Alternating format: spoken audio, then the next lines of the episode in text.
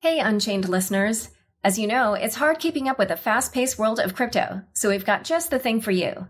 Subscribe to our free Unchained daily newsletter at unchainedcrypto.substack.com. You'll get the latest crypto news and original articles from our reporters, as well as summaries of other happenings and bullet points, plus our meme of the day, all curated and written by our amazing team. It's still your no hype resource for all things crypto, just in newsletter form. Sign up at unchainedcrypto.substack.com. Again, the URL is unchainedcrypto.substack.com. Hi, everyone. Welcome to Unchained, your no hype resource for all things crypto. I'm your host, Laura Shin, a journalist with over two decades of experience. I started covering crypto five years ago and as a senior editor at Forbes, was the first mainstream media reporter to cover cryptocurrency full time. Subscribe to Unchained on YouTube, where you can watch the videos of me and my guests. Go to youtube.com slash c slash unchained podcast and subscribe today. Crypto.com, the crypto super app that lets you buy, earn, and spend crypto, all in one place. Earn up to 8.5% per year on your BTC and more than 20 other coins. Download the Crypto.com app now to find out how much you could be earning. Welcome, everyone, to the 200th episode of Unchained. When I started this baby, I never realized what a big part of my life it would become. So thank you to all the listeners and to now the viewers who have helped Unchained get to where it is today. Today's guest is Christine Sandler, head of sales and marketing at Fidelity Digital Assets. Welcome, Christine. Hi, Laura. Um, great to be here. Congratulations on your 200th show. Thank you. What does Fidelity Digital Assets do and what do you do within it? Ah, Fidelity Digital Assets. Um, we're an institutional um, custody and execution services provider. Um, and I'm responsible for our sales, marketing, and um, research teams. So mar- many of our client facing activities and also um, uh, our perspective in the marketplace. And so uh, why don't we dive into your story of how you got into crypto? Because you have extensive experience in traditional financial services. So, how did you make that transition? Happy to happy to talk a little bit about my background. So, I joined Fidelity Digital Assets um, in March of 2019.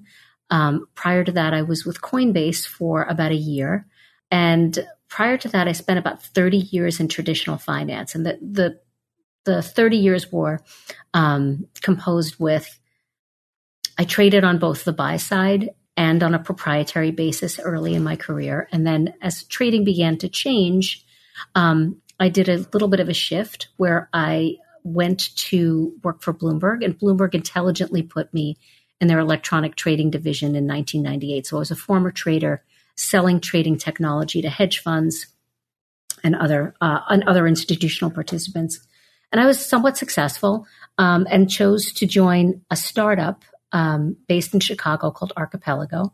And Archipelago was quite successful in helping to shape um, to shape the narrative around in, uh, electronic trading. Uh, Archipelago was subsequently up, acquired by the New York Stock Exchange. The business that I ran was spun off and sold to Merrill.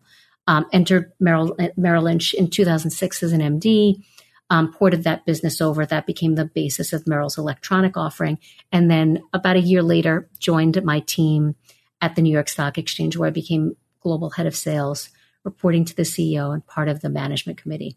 It was a great time to be, you know, at the exchange. Lots of change, um, rebuild of the technology platform, changes in market structure, and also the backdrop of the financial crisis. So it was, um, you know, it was just an incredible vantage point to see um, to see multiple narratives kind of begin to play out.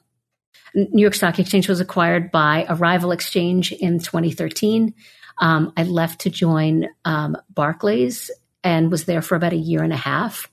Um, and then I subsequently retired. And I think that for me, um, the change was we went from creativity, a great deal of creativity in terms of shaping markets, and then a period of intense competition, and then full on commoditization in about 10 to 15 years. So the, the full on commoditization was not particular, not nearly as fun as the both the competition and the creativity. So um, I retired. and um, I was a little young to be retired. M- most of my friends weren't retired, um, but I started to think about, you know, when I was happiest and most successful, I felt like I was surrounded by some very smart people who were solving complex problems, and uh, that's what led me to crypto. I couldn't help but notice that there were some very intelligent people um, finding their way to, to crypto, and I took a look at at the markets and found them to be clearly dysfunctional and homogenous. And I thought maybe there's something I could could bring from my previous experience to these markets. And so it was the market dysfunction that truly attracted me at first, and the um, underlying technology and all of the use cases and this incredible community that kept me here. So very very pleased to be part of this community, and I love the change that we're seeing, kind of year over year, month over month, in terms of the development of this uh, of the marketplace and the ecosystem. And how did you end up coming out of retirement to work at Coinbase? That's a funny. It's actually a funny story. I um, uh, there was a recruiter that had given me, you know, some some guidance, and uh, I was working with him on a couple of searches, either for me or for others. And one day, out of the blue, he calls me up and says, "Christine, I have something." a little off the beaten path. And I said, David, is it Coinbase? And he said, Yes, it is. and so, quite honestly, I was delighted to speak with Coinbase. I couldn't have picked a better place to get kind of a, a really deep education in crypto. Um, obviously, market leading brand. It was a wonderful team and a great experience. So, um, engaged with Coinbase during that period, you know, during the period of uh, the run up in 2017, where things were going absolutely kind of bananas, and and joined them in, in March of uh, 2018. And tell me then about the transition to Fidelity. So the transition to Fidelity, look, I think the what I loved about Coinbase was the possibilities. I mean, they they clearly looked at digital assets as um, a, there were great possibilities for lots of different client constituents, and clearly they were an on ramp for lots of different lots of individuals, and so that was their kind of core client base. And then they began to kind of grow into different um, into different businesses. Um, but I came from an institutional background, and and I felt that that a, a real necessary focus had to be um, had to be placed on institutions and have and to have an institute an institutional player with an institutional focus. And I felt that that was sorely missing. So um, when I when I chose to leave Coinbase, um, I wanted to leverage the experience that I had in the past and the clear. Uh, you know, the clear choice or the clear player was Fidelity. So engaging with Fidelity kind of brought together um, both of my passions for institutional uh, for for institutional engagement and this wonderful new ecosystem of, of digital assets. So it was a good fit for me. Um, it wasn't, it was less about leaving Coinbase and more about joining Fidelity. And what role does Fidelity see itself playing in the digital asset space? It's a great question, Laura. I think when we look at the space, um, I'm not sure if everybody realizes this, but our, our, digital journey goes back a number of years. We um, we began to kind of we began to study di- distributed ledger technology back in 2013 2014 we began to mine cryptocurrencies just in order to get more familiar with the asset. So we ended up with the with owning the asset. And we realized that there were a number of frictions that institutions faced in terms of the safe, safe storage of those assets trading those assets. Um, and the, there was a lack of overall infrastructure. And i think that that contributed to our decision to begin to build institutional services and products, given the fact that look, Fidelity does engage with a broad uh, a broad range of participants, both retail investors, high net worth indiv- uh, high net worth individuals, family offices, registered investment advisors, pensions and endowments. So we do have a broad perspective on the traditional ecosystem. And I think that we've we viewed our opportunity to be um, unique in terms of providing services to institutions. Prior to launching, but prior to launching a commercial business, we implemented a couple of proof of concepts that helped to cement the, the thoughts around building institutional products and services. So it was it, it was not something we took lightly, um, and I think we also felt that there were really robust on ramps for retail clients, but no one was looking. No one was methodically serving the needs of the institutional investor and looking at the frictions that they faced and trying to kind of ease those frictions. So you've just kind of listed out the uh, general client base that you have, but I've wondered, um, I've wondered how has that changed over time?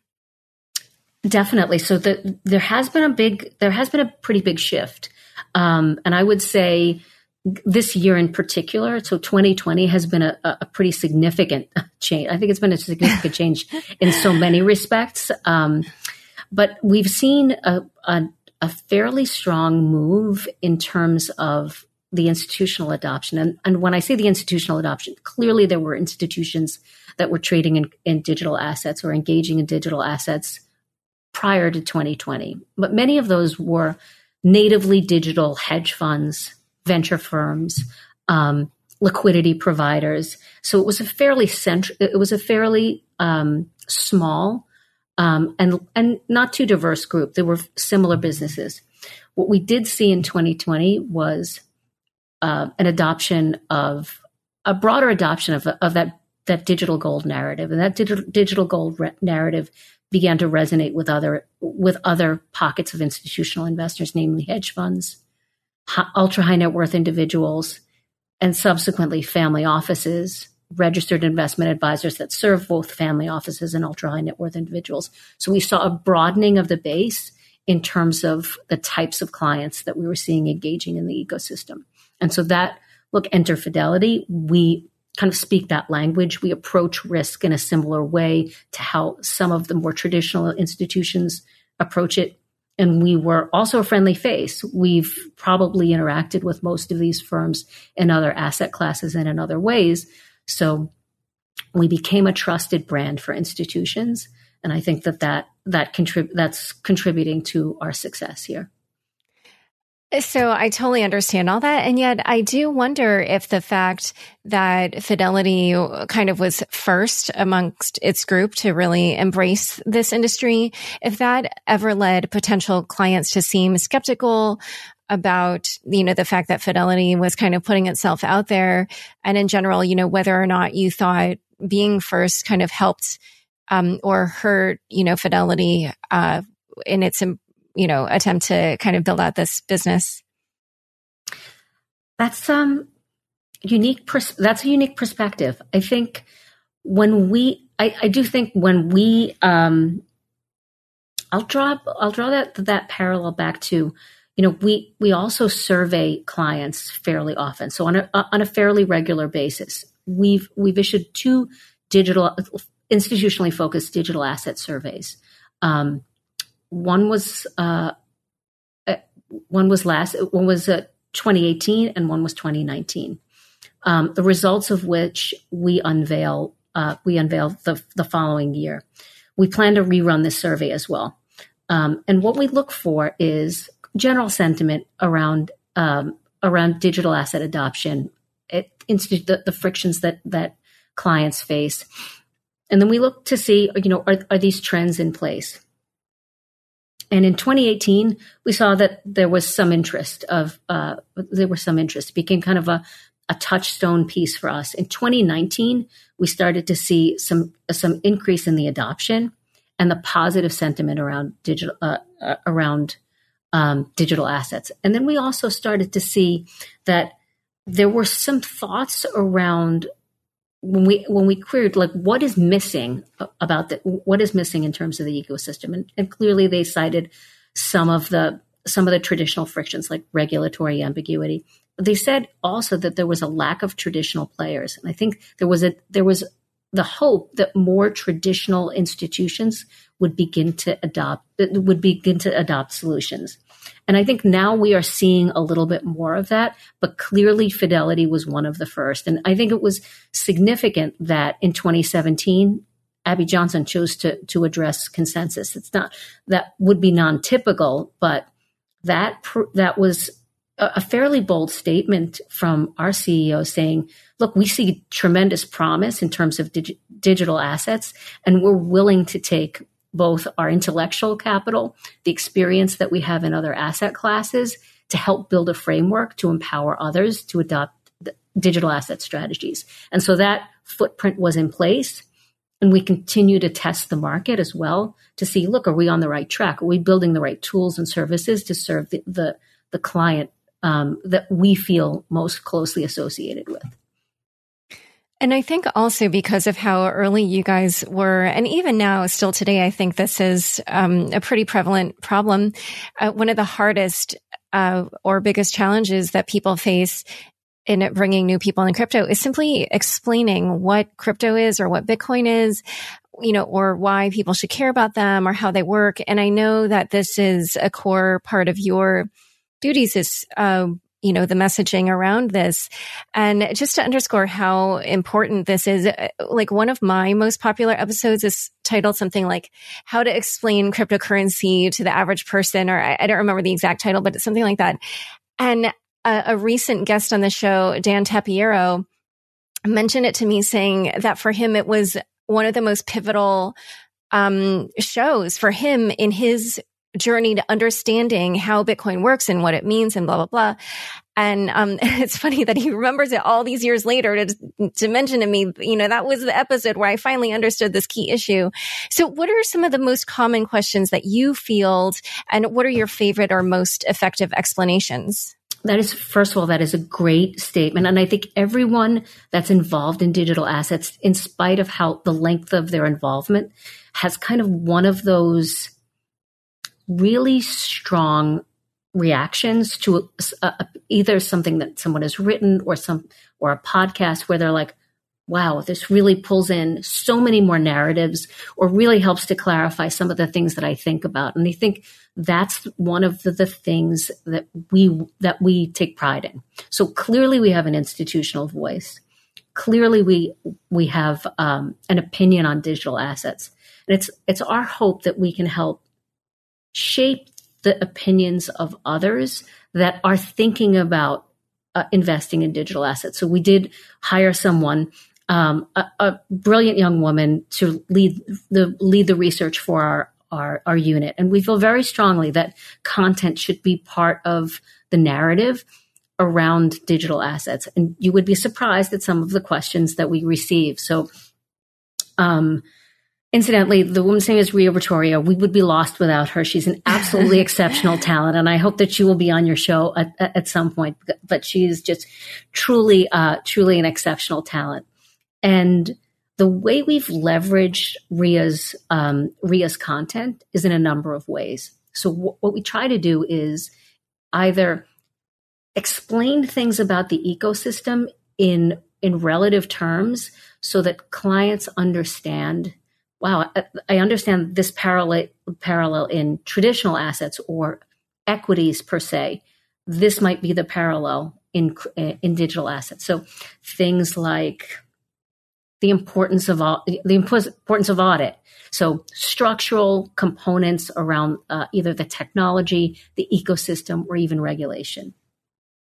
But we also talk about, you know, what are some of the prevailing investment themes, whether that's uh, Bitcoin as a store of value, Bitcoin as exposure to uh, to the the venture, uh, uh, uh, an aspirational venture bet.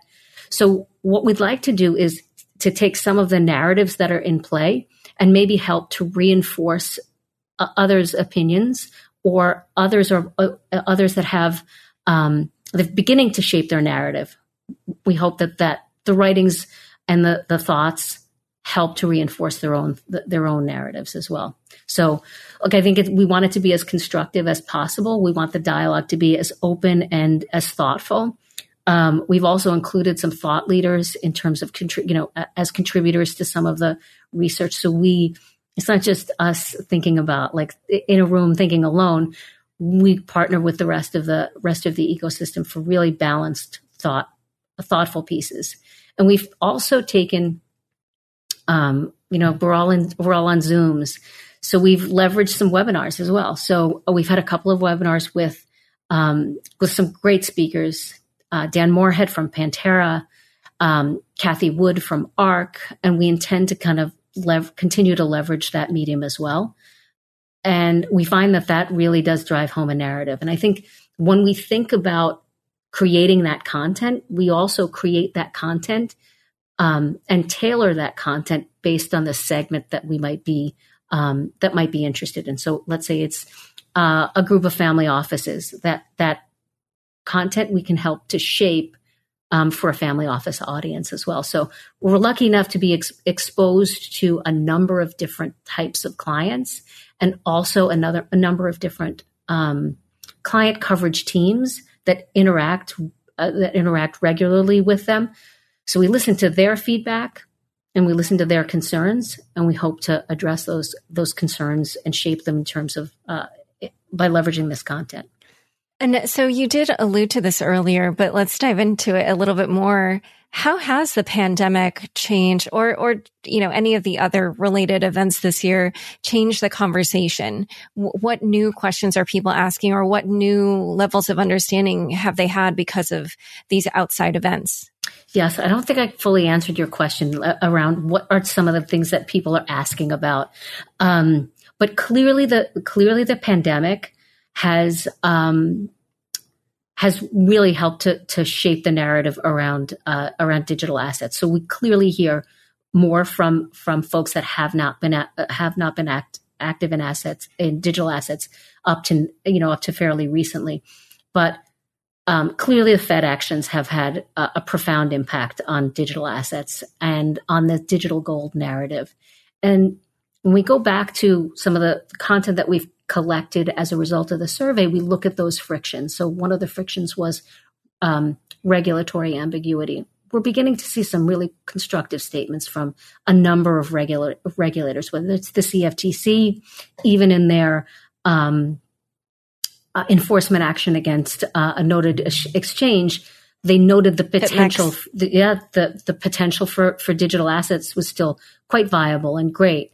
That that's pretty constructive the and clearly like a watershed event was the OCC making a statement saying, look, it is it's okay for banks to hold digital assets on behalf of their customers.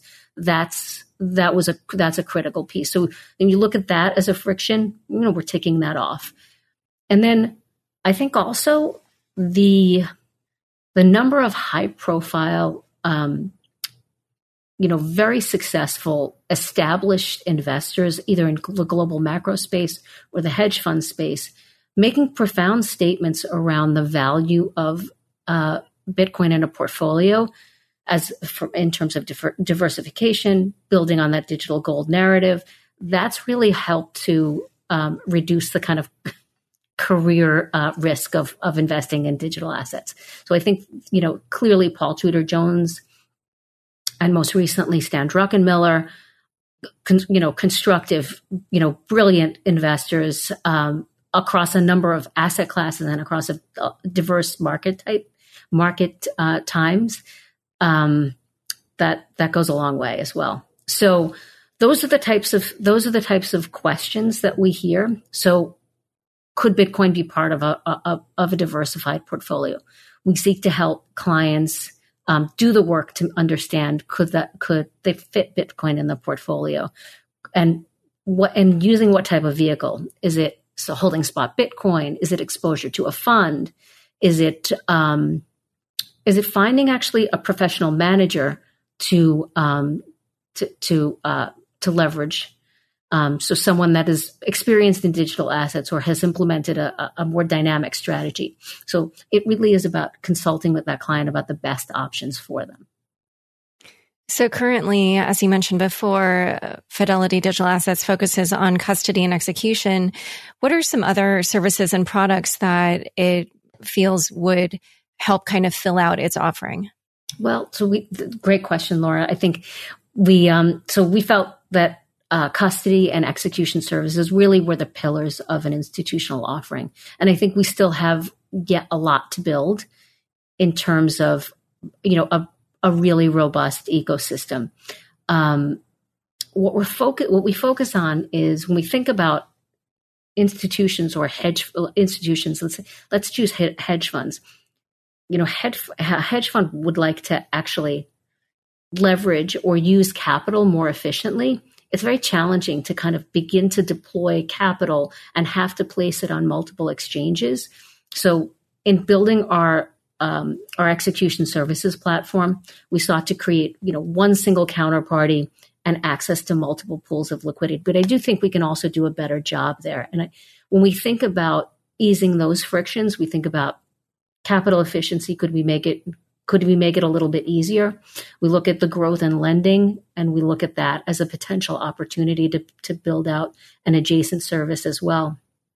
When we think about liquidity aggregation, liquidity is still highly fragmented in this marketplace. Those are the types of frictions that we think about and we think about easing on uh, for, for, uh, for our clients. So when we think about product adjacencies or building out a business, we always think about, look, is this is this a benefit for our clients? Could Fidelity potentially benefit from this as well? And honestly, is it is it good for the broader ecosystem as well? So and Fidelity Digital Assets has also expanded to Europe and Asia, in particular Singapore. Do you find that institutional investors in these different geographies have a different attitude or approach to investing in crypto? You know, for instance, do their concerns or questions differ from those of US investors? Or are, do you find it's like different types of investor investors in those places that are interested? What are the differences you see? So there are a couple of differences. And quite honestly, actually, I'm going to go back to the survey.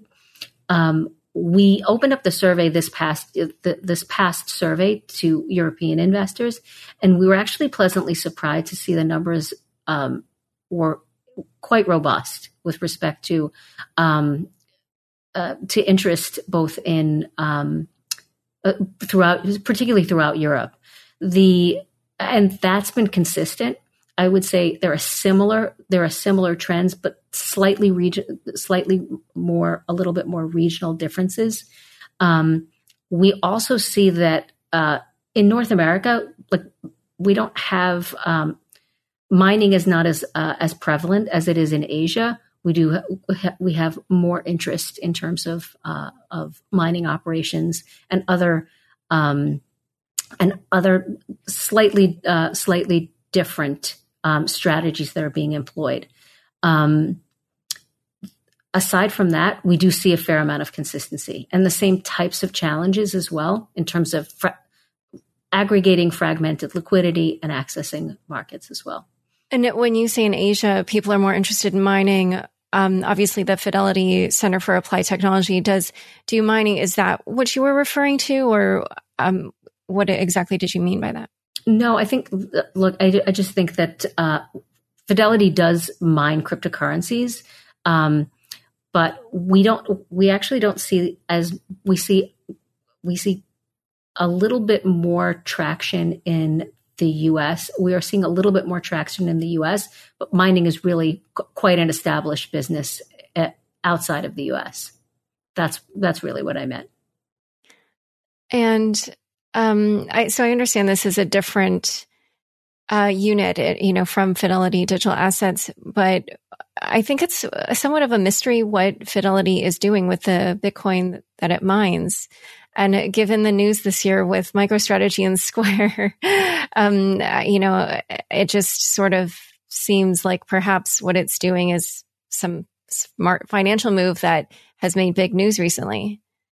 I'm glad you. I'm actually glad you asked that question because Fidelity Fidelity Center for, Applied Technology is is really you know is obviously part of our our organization, and quite honestly, Fidelity Digital Assets wouldn't be here without the Fidelity Center for Applied Technology. And what we do there is we study lots of different technologies. So whether it's distributed ledger, um, and we implement the proof of concepts literally there and, and then test their viability to, for uh, commercial process uh, for to see if they, they can actually be viable commercial businesses. So the Center for Applied Technology is doing lots of very cool things, uh, some of which I'm not even aware of. Um, the the uh, we think of them as our R and D in terms of um, making a smart making smart decisions around the use of digital assets look, I think a smart decision was to allow our donor advised funds to begin to accept appreciated digital assets to fund those those accounts.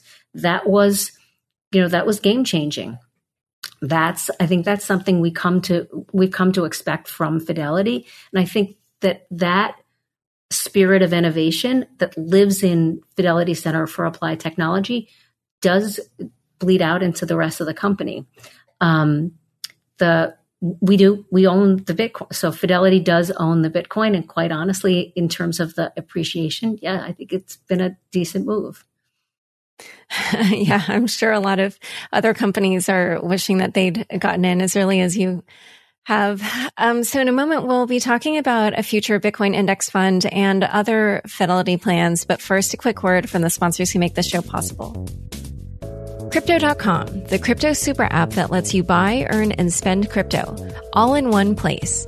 Earn up to 8.5% per year on your BTC. Download the Crypto.com app now to see the interest rates you could be earning on BTC and more than 20 other coins. Once in the app, you can apply for the Crypto.com Metal Card, which pays you up to 8% cash back instantly. Reserve yours now in the Crypto.com app. Shipping can make or break a sale, so optimize how you ship your orders with ShipStation. They make it easy to automate and manage orders no matter how big your business grows. And they might even be able to help reduce shipping and warehouse costs. So optimize and keep up your momentum for growth with ShipStation. Sign up for your free 60-day trial now at shipstation.com and use the code POD.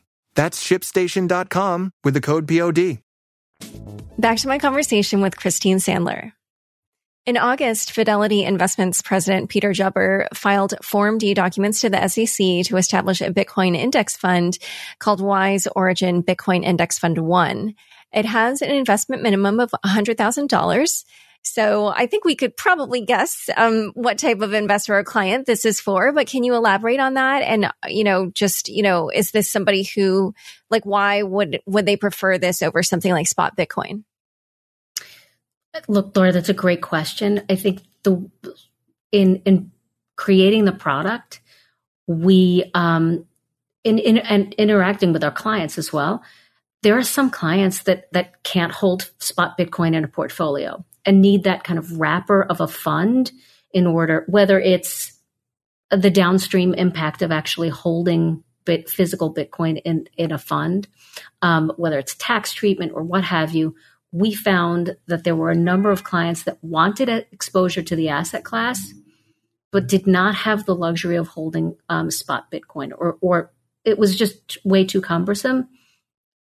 The opportunity to create it would probably not shock you that a large asset manager would have potential designs to create asset management products in in a new asset class that we that we know and love. So um, we are we announced the intentions to to launch this fund, and primarily it's to accommodate those that really did have uh, challenges in terms of uh, of holding spot Bitcoin in, in, a portfolio. So yes, it's geared to institutions, um, you know, either either accredited uh, individuals or institutions, and um, you know we look forward to that fund launch fairly soon.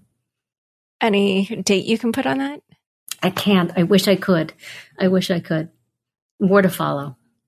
And you don't currently offer futures, but is that something Fidelity's thinking about doing? It's um it's it's unlikely that we would offer futures at least in the near term. Um, we're typically not we're not a huge futures shop as an organization. The um, I, it's not outside the realm of possibilities, but it's not on the near term roadmap. Um, it, clearly, we have seen though a trend where um, a lot of investors, particularly on the hedge fund side, have looked to futures as an on ramp or as an entree to this asset class. We can't deny that, and we can't. the The growth in open interest is absolutely underscoring a broader institutional narrative as well. And one thing I wanted to ask about is a driving ethos behind the rise of Bitcoin and crypto more broadly is the fact that it cuts out intermediaries you know, that it enables people to transact peer to peer, that it democratizes access to finance. So given that premise, where do you think financial institutions and institutional investors fit in, in this world? I think it can fit in, they can fit in, in many places. I also, it's also our belief that the infrastructure that we're building at Fidelity Digital Assets will help empower other intermediaries to build out businesses as well. And clearly, we're seeing that trend. So while we offer products to directly to, to customers like, that are investing, that have investment philosophies and investment strategies predicated on on Bitcoin and, and other digital assets, we're also taking our, our infrastructure and, offering it to others to help them build um, digital asset businesses. So whether they are payment processors or financial intermediaries that are looking to, to expand their offering, they leverage our technology. So clearly we're potentially empowering our, the next phase of competitors, but we feel that the ecos, the broader ecosystem could withstand that competition and th- the more robust the overall uh, the overall ecosystem gets, the stronger and healthier the, the markets will be. And what types of businesses are you seeing interested in those sorts of solutions? So we are seeing a number of intermediaries. So that we are seeing some interest from banks. Um, we actually announced a, a sub custody deal with um, uh, another another custodian, a custodial bank, and uh, Kingdom uh, Trust. Kingdom Trust. We uh, we serve as a sub custodian for uh, Bitcoin for them, um, and we expect to see more in the space. Um, we they may not look the same as as Kingdom. The beauty of this is through API connectivity, you can tailor the experience um, to meet the needs of the underlying the underlying investors, and also you can keep uh, when you uh, in a sub custody uh, in a sub custody offering, the custodian um, maintains control and maintains the client experience. So they retain they retain the ability to shape that client experience while leveraging our strong technology. So it's potentially a win-win situation. It gives them the ability to potentially propel into a new asset class um, without having to build from the ground up. And so to go back to the most recent survey that you published in June, um, one fact that struck me was it said that 25% of European investors found the fact that cryptocurrencies are free from quote, free from government intervention to be appealing, whereas only 10% of investors in the US feel this way. I guess I was surprised because I sort of view libertarianism as being more popular in the US. So what do you think accounts for this discrepancy? I would be speculating, but my my perspective um, might be shaped by I think Americans feel that the dollar is is a pretty safe, stable currency. That may not be the same perception throughout Europe, where there has there had been historic instability around individual currencies, and I think that may help to shape somebody's that that may help to shape some of these opinions. I think if you queried someone that was in South America, I think you might see you know even uh, you know even probably even higher numbers. Um, definitely, you know, that, that is definitely something that we see um, that's not consistent globally. And we lightly touched on regulation or um, the lack of clarity around it. And I wondered, um, you know, that's something that a lot of people in the crypto space have been talking about and saying they feel it's sort of hindering development, at least here in the US. What's on Fidelity's wish list when it comes to better crypto regulation? We're, we are really excited to see um, we were very excited to see the SEC's reaction to Wyoming's um, no action letter stating that one of their banks was a qualified custodian. What we think is is really important is that the period of consultation that the SEC has kicked off could potentially yield not only greater clarity but a really collaborative effort in terms of shaping the thought of what me, what it means to be a qualified custodian for digital assets. And we absolutely welcome that dialogue. So that on our wish list is absolutely more um, regulatory clarity. And quite honestly we're almost indifferent as to what structure it is whether it's a bank or a broker dealer or an ats quite honestly we would we'd run to the to to that regulated entity and create a business that that um, was most regulated. We're open to contributing to the discussion around uh, regulatory clarity and what what potential best practices should be. And there was news recently that SEC Chairman Jay Clayton will be stepping down at the end of the year. And um, I'm sure many people wish him well, but I also know that a lot of crypto people who work closely with regulators were pretty excited because they feel that he's been a little bit of an impediment to the development of the space. And a lot of people are also saying that this is quite positive for a potential Bitcoin ETF sometime soon. How do you feel that a Bitcoin ETF or um, or at least you know the the idea that there could be one soon will affect um, your work at Fidelity? I look. I think the the opportunity to have a Bitcoin ETF um, would be fantastic. I think the um, while we're still talking about na- a nascent industry and ecosystem, I do think that that's that a Bitcoin ETF would be met with you know great great praise. And just look at the look at the recent inflows um, to Grayscale. Grayscale is is probably the only immediately accessible product. If you woke up one morning and said, "I need to have exposure to Bitcoin," you can immediately access it through um, through the Grayscale Bitcoin Trust. We do think that there will be more competitors coming that to balance out balance that out, but clearly an ETF would be um, would represent kind of really broad based access to the to the product if there's one concern, are we ready for it? Like, are we ready for that kind of volume?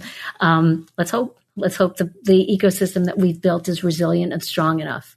Um, it'd be a horrible face plant if we didn't. And Fidelity Digital Asset has said for a while that it might offer Ethereum in the future.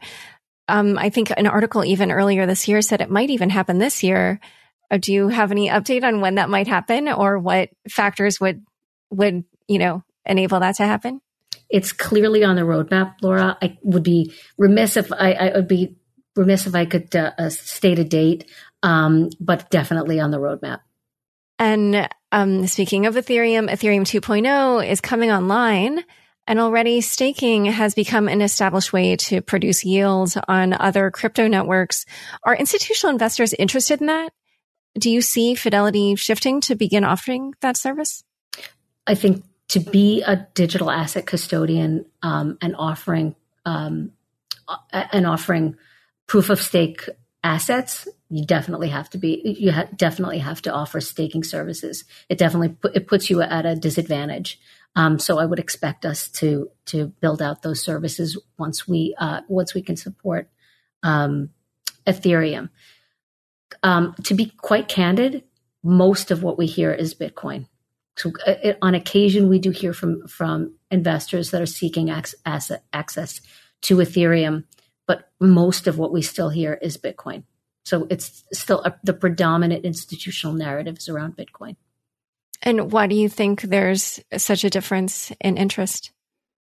I think that this digital this, this digital gold narrative, which is the prevailing um, which is the prevailing investment theme, has really resonated with the more traditional side, and that's the side that's the the client that Fidelity Digital Assets is engaging with most frequently. I do think the broader ecosystem has um, thoughts around whether it's DeFi or Ethereum. They may have broader use cases. The clients that we're interacting with are primarily interested in Bitcoin. And I don't know how far you've dug into the um, Ethereum 2.0 system of staking and slashing, but there are some people who are saying that uh, given the way that it's set up, that eventually Ethereum could be even more deflationary than Bitcoin. Do you think something like that would um, pique the interest of institutional investors? I, I would I would imagine so. Laura, I think to be honest with you, the uh, Bitcoin is definitely the entree vehicle for many of these institutions. We still have kind of basic conversations around. Can you please explain what this all means? So you would be surprised at some at the lack of penetration among among the traditional uh, the traditional ecosystem. You'd you'd be surprised. I mean, we talk about it every day, but this is not it's not the vernacular for many of the tradition many of the traditional um, investment community. Yeah. I mean that makes sense to me in the sense that like most of my friends have no idea about this world. So um, you know I, I, just extrapolate that to probably you know the rest of the us um, but just to understand kind of like the process of you know adding something new a new asset or whatever um you know you kind of mentioned defi and i'm sure it's too far in its infancy to be under serious consideration for a fidel- fidelity product but what are the kinds of like metrics you would look for? Or um just what factors you know would tip something over into okay now we probably would start offering this? Well clearly we we are a client facing or you know we're a, a client centric organization. So we're going to look to um, to to our clients for the, that de- the demand side of it and when we think about adding new assets we think about both the, the the technical piece of it the the safety and stability of that asset and then the underlying network that supports it. And so those are the primary factors. I would um, and i think those are those are the ones that we would um, we would most broadly consider and then begin to do the work around look is this something that we can support with our existing technology how much uh, how much of a build would it re- would would require robust support we're not um, we're typically not a speculative company so I, I would we would probably go pretty slow given the fact that we're bitcoin only we'll go pretty slow and can I just can I just ask because you did talk about how the creative period in your career has been more fun. What is your opinion of what's going on in DeFi? I think it's fantastic. I absolutely think it's fantastic. I've, it's been inc- an incredible thing to see these proof of concepts play out in real time. And truthfully, the the work needs to happen on the governance side and on the resilience. Uh, we need greater transparency, but it has been remarkable to see these these proof of concepts play out It just absolutely breathtaking. yeah, I would agree. As just covering it, it's sometimes just too fast to keep up. So on the horizon, it looks like we might be seeing more central bank digital currencies. How might Fidelity use CBDCs in its business? Well, I, you know, I don't think we've we've issued any kind of forward-looking statements around CBDCs, but I do think we we believe that CBDCs will be um, I think I was on a panel a, a few months ago, and, and someone asked the, the, the moderator asked, "Do you think we'll see CBDCs anytime soon?" And I, I think I was the most bullish, saying, "I think we will see them." in at least the near term couple of you know couple of years we'll see you know viable central bank digital currencies and, and the reason i think that we will see them is i think the ecosystem is growing so quickly particularly when you think about use cases for real the real the tokenization of real real world assets and leveraging things like smart contracts. I don't think it's outside of the realm of possibilities that you would use a digital dollar or a digital a, a central bank digital currency to interact with that ecosystem. I, I think they'll exist side by side with traditional fiat currencies. I don't think that, that that's outside the realm of possibilities, at least in the near term, one to two years away how that that could be used clearly to plug into an ecosystem in a similar way to how stablecoins have kind of facilitated other activities and uh, within the digital ecosystem as well. Your CTO just published a blog post announcing a call for hires that included a call for more than 20 engineers. What kinds of products and offerings does Fidelity have in the works? So we've got a lot of so we've got a lot of um, great plans for the 20 engineers that we hope to to join our company. Um, part of it is building you know continuing to build out this robust resilient ecosystem. Um, part of it is executing on the existing plan that we have for uh, development. When we think about the products and services we will eat, we'll go through the same analysis that any company would would go through. Is it you know is it better to build um, buy or partner with someone. And quite honestly, we may um, we may partner with other strong institutional players in the ecosystem to get a product to market either quicker or if we feel it's a, a, more it's a more robust offering, then we could build ourselves. So look for us to to think about filling those institutional gaps with types of with products and services. So whether it's uh, activity in the lending space, whether it's um, the the reconstitution or uh, reduction of fragmentation in terms of liquidity. Those are the types of things that we'll be working on. So we think about our client needs. Obviously, our, our resource, our own resources, and then you know really helping the broader ecosystem as well. So a lending product would be something on Bitcoin where uh, the depositor could withdraw dollars. That's something that we're thinking about. and um, as for the it, what you were describing before, is that capital allocation for uh, the different like hedge funds or other institutional investors that use your execution service? So when we think about that, we think we think about is the ecosystem friendly enough for a hedge fund to implement the types of strategies that they've implemented in other in other asset classes. And so th- that's that's truly how we think about think about the development of the ecosystem. So what do you see as the big gaps right now between the way that an operator could work in the traditional financial system versus in crypto? things like there's a lack of cross margining. So let's say you um, let's say you are a hedge fund long the futures, l- lack of cross margining uh, across spot and futures. That's potentially challenging for them. I think what we've asked what we've asked participants in the ecosystem to do is to stitch together the pieces.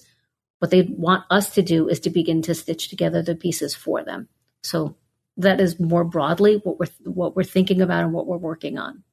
All right. Well, to satisfy the Twitter trolls, I'm going to ask you when Fidelity Retail. of course, uh, inevitable. We think about it all the time, and we do get look, and we do obviously get um, a lot of inbound interest from from retail clients. And as we said before, though, for us to be a really great institutional provider, we have to remain focused on this institutional client um, and not to and not to uh, take away from that focus. The it's not outside the realm of possibilities, but it's not on the near term roadmap to offer uh, to offer um, access to retail. Retail has some wonderful, like wonderful, robust options whether it's you know players like PayPal and Square that are known to them and other you know uh, where where they use them all the time, or a more digitally native um, offering like Coinbase. There's some really robust options for for retail. We feel our efforts are really more more focused and better focused on the institutional community, where I think we can actually help scale and breadth and resilience. So. Uh, from your answer, I mean, obviously I understand why you're focusing where you are now. It seems like, you know, you're kind of leveraging your particular strength. Um, but it does sort of feel, you know, at some point in the future that a fidelity retail offering would happen. So what would need to happen before you would make that move? Like, are there particular metrics that you're looking for in the marketplace or, um, you know, what, what are the factors that would come under consideration in that decision? To be candid with you, I think there are so many factors that would contribute to that to, to making that decision. The ability to to the ability to provide a really robust offering and not uh, you know uh, that that's that's the absolutely critical piece. We're definitely a client first organization. Um, if we couldn't provide something that's better, um, we probably wouldn't do it. I see. Okay. All right. Well, this has been a super fun discussion. Where can people learn more about you and Fidelity Digital Assets?